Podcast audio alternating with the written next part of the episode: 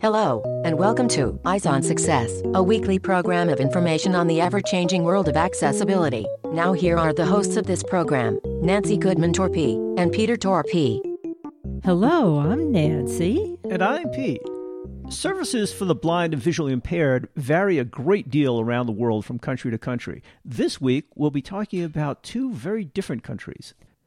We'll speak with Paul Mugambi, a trainer and advocate for people with vision loss who grew up in Kenya and is now living in Australia. But first, for our tip of the week. This week's tip comes from Paul.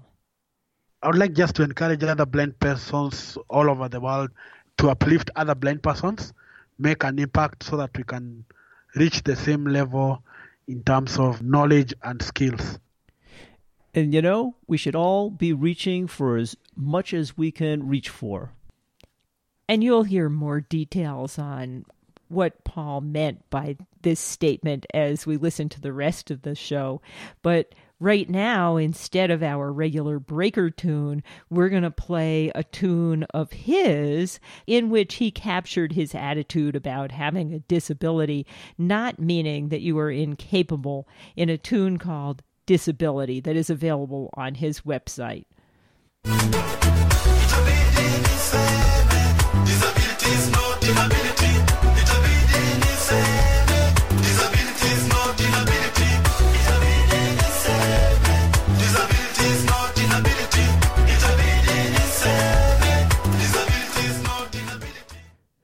Disability is not inability.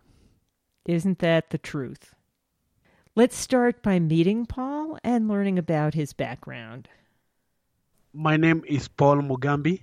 I'm a blind person from Kenya, coming from a humble background and having lost my eyesight in 1997, 27th October, through an accident whereby I was knocked by people who were fighting and then I got some wrong medication. And uh, 20 years I'm living to be blind, and I'm enjoying it to be blind, though with much challenges. Were you an adult when you had the accident? I was uh, just 15. Oh boy. So you had to finish high school blind, whereas you had had all of your prior schooling sighted. Correct although I had an, at least an idea of uh, where blind schools are, uh, at that time, and I was connected and I was able to really learn and uh, use Braille as usual, since it's the uh, most common available mode of communication in Kenya. And we'll talk about some of your specific advocacy work for the visually impaired and other accessibility concerns in Kenya later on in the show. But tell our listeners what you do now. Currently, I'm a student in Australia, attending a scholarship. They saw the, my potential in terms of leadership and the advocacy work which are done in Kenya, uh, in terms of uh, uplifting advocate persons with disabilities in terms of advocating for their rights and linking them with the relevant authorities in terms of service delivery and also potential right based individuals who can fight for their rights. Well, maybe towards the end of the show, we can talk a little bit about the comparisons between what you've seen for the visually impaired in Australia versus what you've experienced in Kenya. And we will. You are listening to Eyes on Success. Success, success, success, This week's focus topic is what conditions are like for the blind in Kenya and Australia, and some of the work Paul is doing to improve the situation. So, in your introduction, you talked about being blinded suddenly at the age of 15. Was your vision normal before that? I had some slight problem with eyesight, but it was not the way now I'm totally blind. So this incident at 15 uh, made a real change in your life. Then that must have been a very difficult transition. Correct. It was very difficult because uh, it was a moment whereby you lose your friends, you lose your network. Everyone now thinks that you are a burden, all that thing. and uh, also change of terrain, environment. So it was very difficult and quite challenging. It was not easy.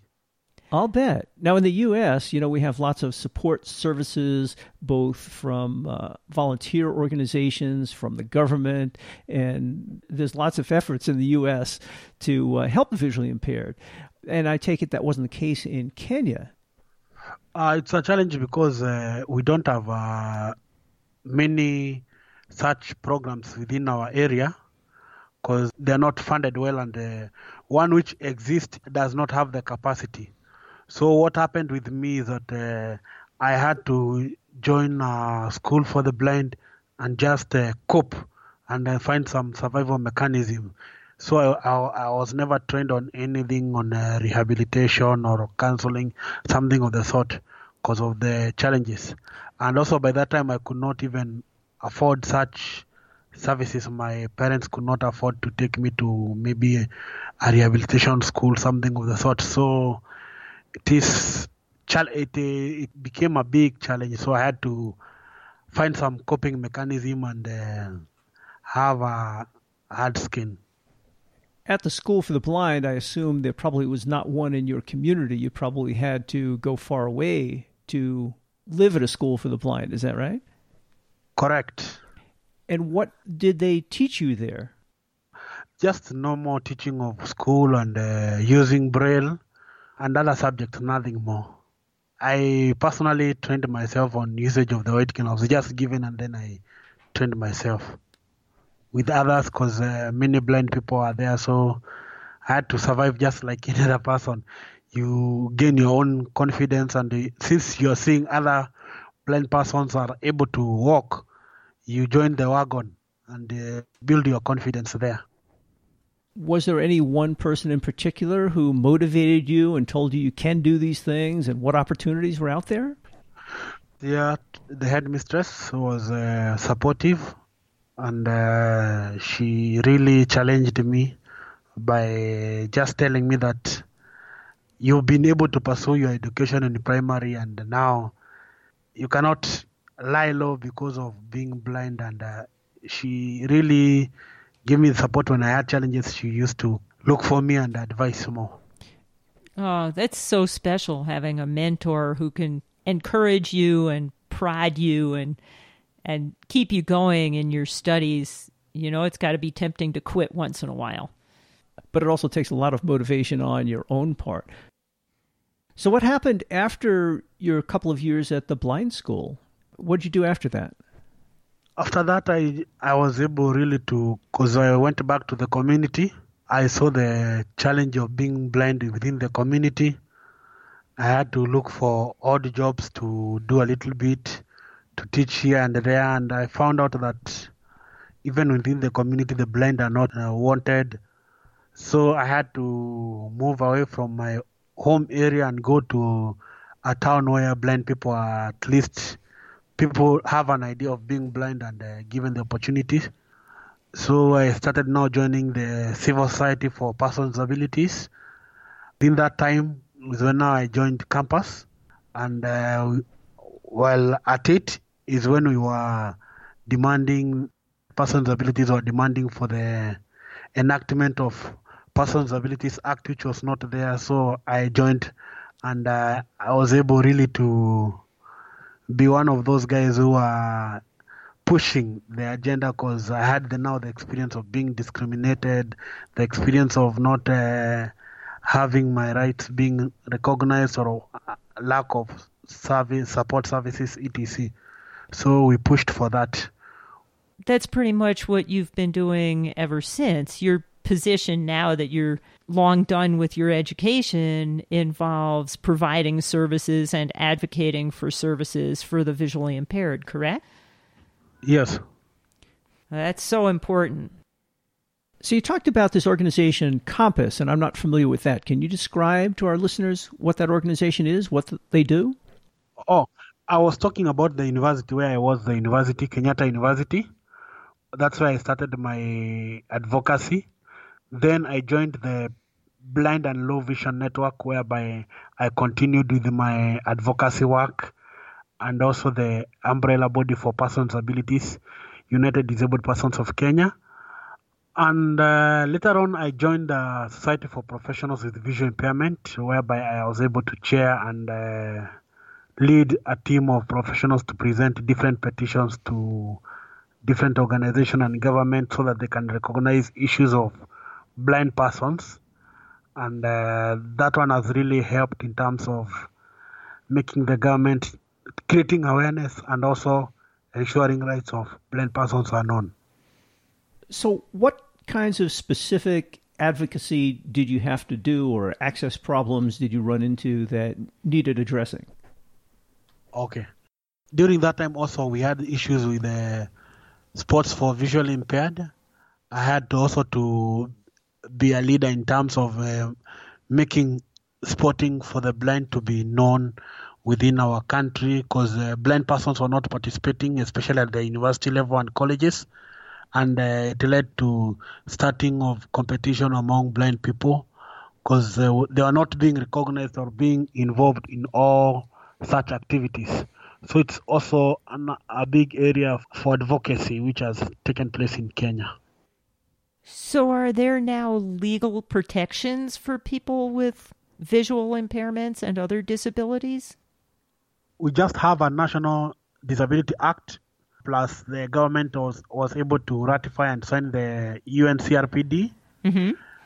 And currently, we are the Kenya government is reviewing the Visual Impaired Act, which was made in 1958, which was based in charity model, but now it's being worked on so that it can become more of a right-based approach whereby the government will take responsibilities of service delivery for the blind.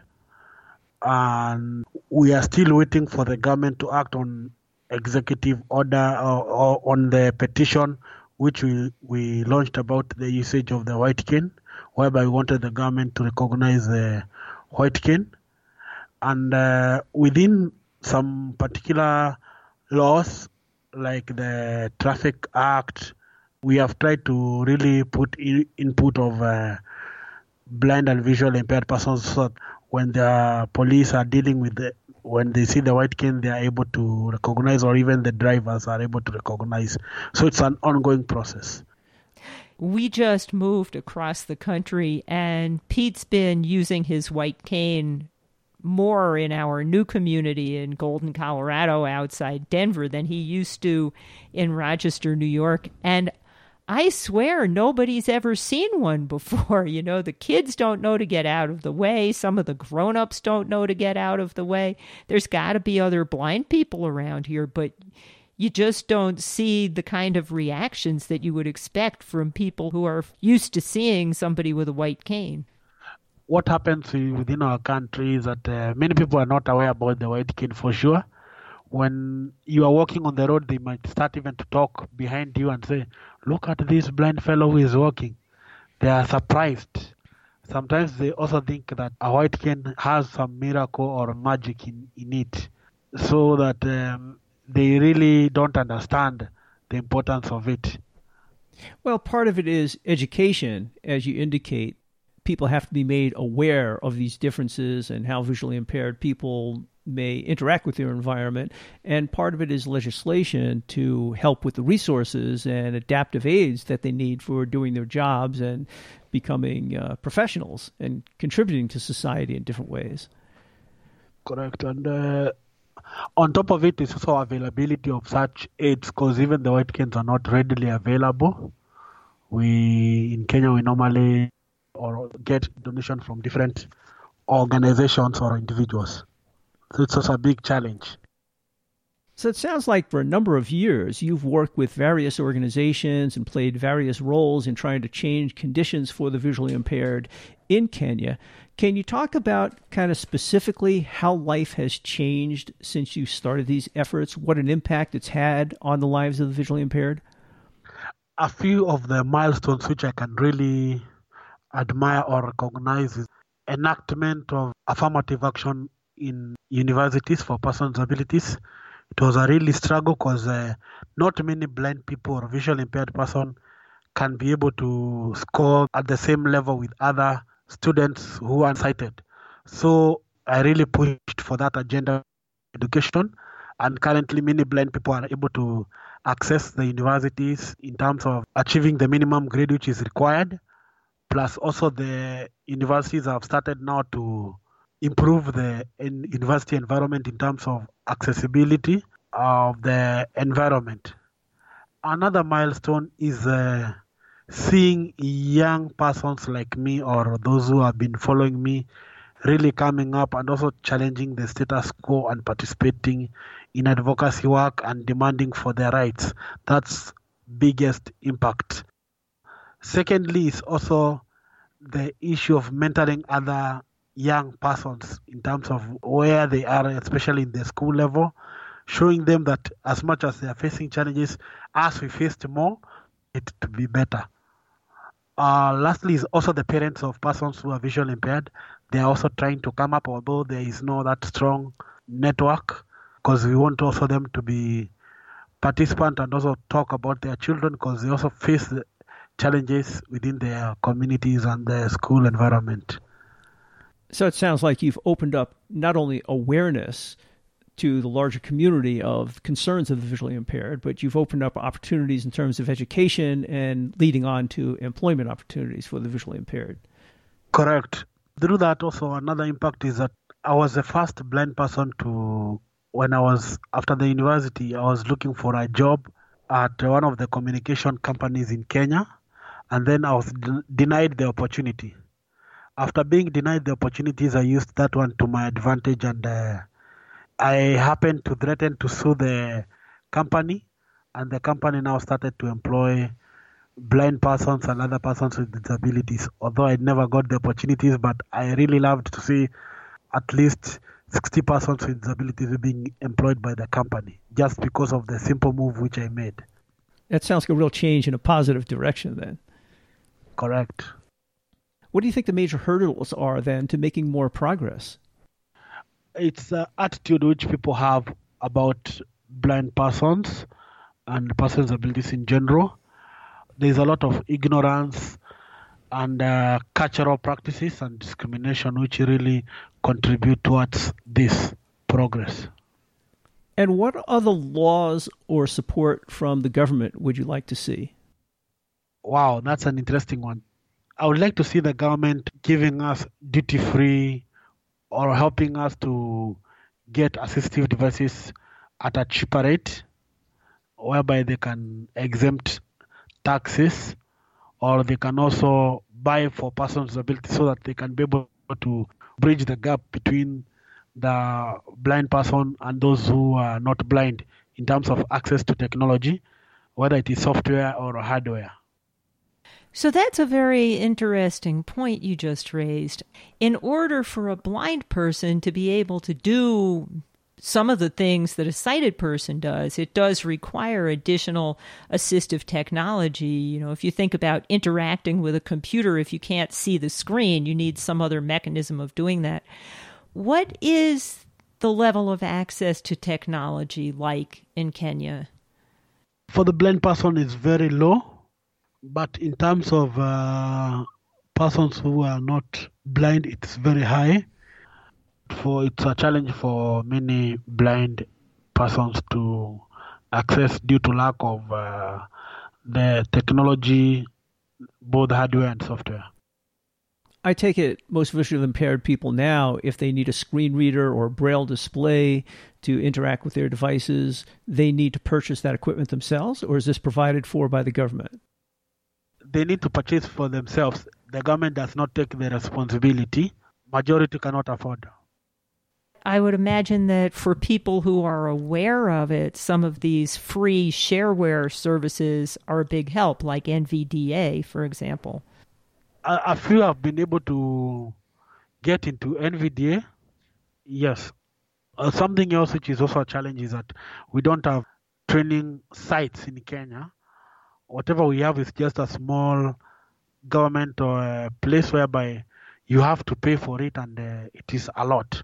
And many blind people cannot even afford. So i guess the cost can be a problem and also the fact that there aren't these facilities around. Uh, people are often on their own in terms of learning it sounds like. Correct. Now, you've been uh, studying in Australia for some time. That has to be quite a difference from being in Kenya. Can you contrast the two societies a bit in terms of support for the visually impaired? Oh, Australia, they are way ahead in terms of uh, accessibility, uh, in terms of the support mechanism. I have never experienced such. It is very magnificent. In terms of uh, provision of uh, assistive devices. It is my first time whereby I've been able to use a Victor stream. I used just to read it on the internet. So it's also a big opportunity. So, for our listeners who don't know, the Victor Stream is a portable reading device that can read almost any kind of material and give you some kind of access to information. Correct. And when we have a support mechanism in terms of academic uh, skill teachers who are supporting, which is not available in, back in my country, and also they have the accessibility inclusion team who can support. It's not available. I really love the the way they are doing things here. They make things possible in terms of uh, transport. There are buses whereby blind people don't pay transport. They use uh, there is a government of Australia offers some exemption for blind passengers and other persons with disabilities, so they are able to access transport easily. And the buses are even accessible, whereby in my country it is a nightmare for a blind person even to go by himself by any transport. Now that you've seen how different things can be in another part of the world, how do you think this will impact what you do when you go back to Kenya after your education? To start with, I think I'll face a culture shock for a while. It will take time for me to really acclimatize that I'll be back in. I'm back in Kenya and uh, I'm not experiencing again the the nice things in Australia.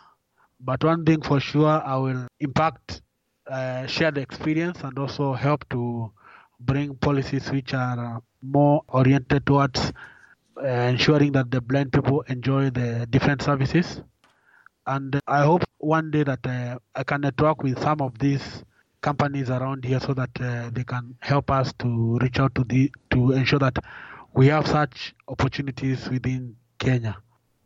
Well, sometimes change happens slowly, but you know, people like you can really affect what happens and what direction things go in. So I wish you a lot of success. Sure, sure. Helping those changes happen in Kenya.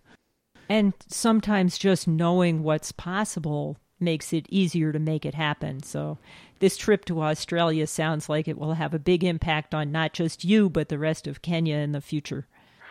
Correct. I'm hoping that through this experience, I think it will also help me to really change many individuals or perceptions about uh, development and also progress in terms of real making things to happen for persons who are visually impaired. that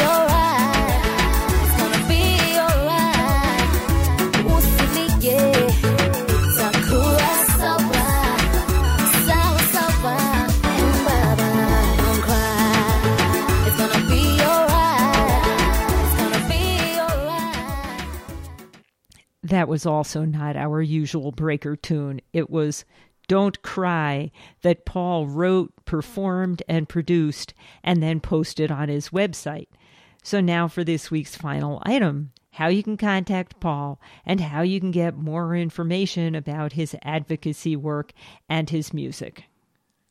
So, if people would like to connect with you to ask some more questions, to network, how can they get in contact with you? I have an email address that is shamgpaul at gmail.com. I also have a website www.mugambipaul.com. And I would like also to make an appeal to fellow blind individuals who are listening or even companies uh, in case you are having older hardware which you're not using, maybe the Braille embosser, your Victor Stream, some sort of equipment which can really help my fellow blind persons in Kenya. I'll be very happy to see how we can network and uh, help to uplift blind persons in terms of technology. And if people do have some used equipment that they would like to see find a good home, can they contact you and you can tell them how to get that over to Kenya somehow? Oh, correct. Okay, great. I'll give them definitely an address to send to Kenya. I still have uh, my active networks of the persons I, I still work with. Great. So, for people who prefer this mechanism, do you have a social media presence? Yes. Once you are able to log into my website, you still get my Facebook account, Mugambi Paul CDS, and also on Twitter at Mpofu number one. So, we've been talking about your advocacy work for a while. Can you tell our listeners how you got involved in the first place? After being blind, I got an opportunity to join the university at Kenyatta University. That's where I started my big advocacy work, whereby there were no services for persons with a disability and especially the visually impaired persons. We used to sit on lecture halls without uh, braille papers, braille machine, so we had to uh, advocate for this right so that at least we can also enjoy learning uh, like other students. And that's how I was able really to be one of the persons who are making the voice of persons with be heard. Also, in terms of lack of uh, accessible pavement, such things really agitated my advocacy work to start from that time. And as our regular listeners know, the show notes for each episode contain all of the contact information and links you've heard in the audio portion of the show, and that can be found at our website, www.eyesonsuccess.net. You know, also, if people would like to start a discussion about some of these topics they've heard in this episode about the different conditions for the visually impaired in various countries around the world, you might consider joining our discussion group. And you can do that by sending an email to EOS underscore discuss, followed by the plus sign, followed by subscribe at googlegroups.com. And once you join that list, you can post your own thoughts to share them with other listeners and connect with other people who enjoy Eyes on Success. That's it for show number 1743. Next week on Eyes on Success, we'll be talking about buying a rental property. Have you ever wanted to purchase a house, either to live in or as an investment? Are you thinking that as a blind person that might be a questionable thing to do? Well, think again. We'll speak with Anna Garza, who has been blind since birth, about her experiences buying a rental property and how she's making it work for her. If you have any questions regarding something you've heard about on the show or you'd like to share an idea for a future show, send an email to hosts at eyesonsuccess.net or call us at 585 210 8094. You've been listening to Eyes on Success, hosted and produced by Nancy Goodman Torpey and Peter Torpey and distributed by WXXI Reach Out Radio. Browse the full archive of programs, find instructions for subscribing to the podcasts, and much more at www.eyesonsuccess.net. You can also find us on iTunes. Follow us on Facebook and on audioboom.com at Eyes on Success or Twitter at underscore Eyes on Success. We hope you will join us again next week for more information and updates on products for accessible living. Thanks for listening to Eyes on Success and have a nice day.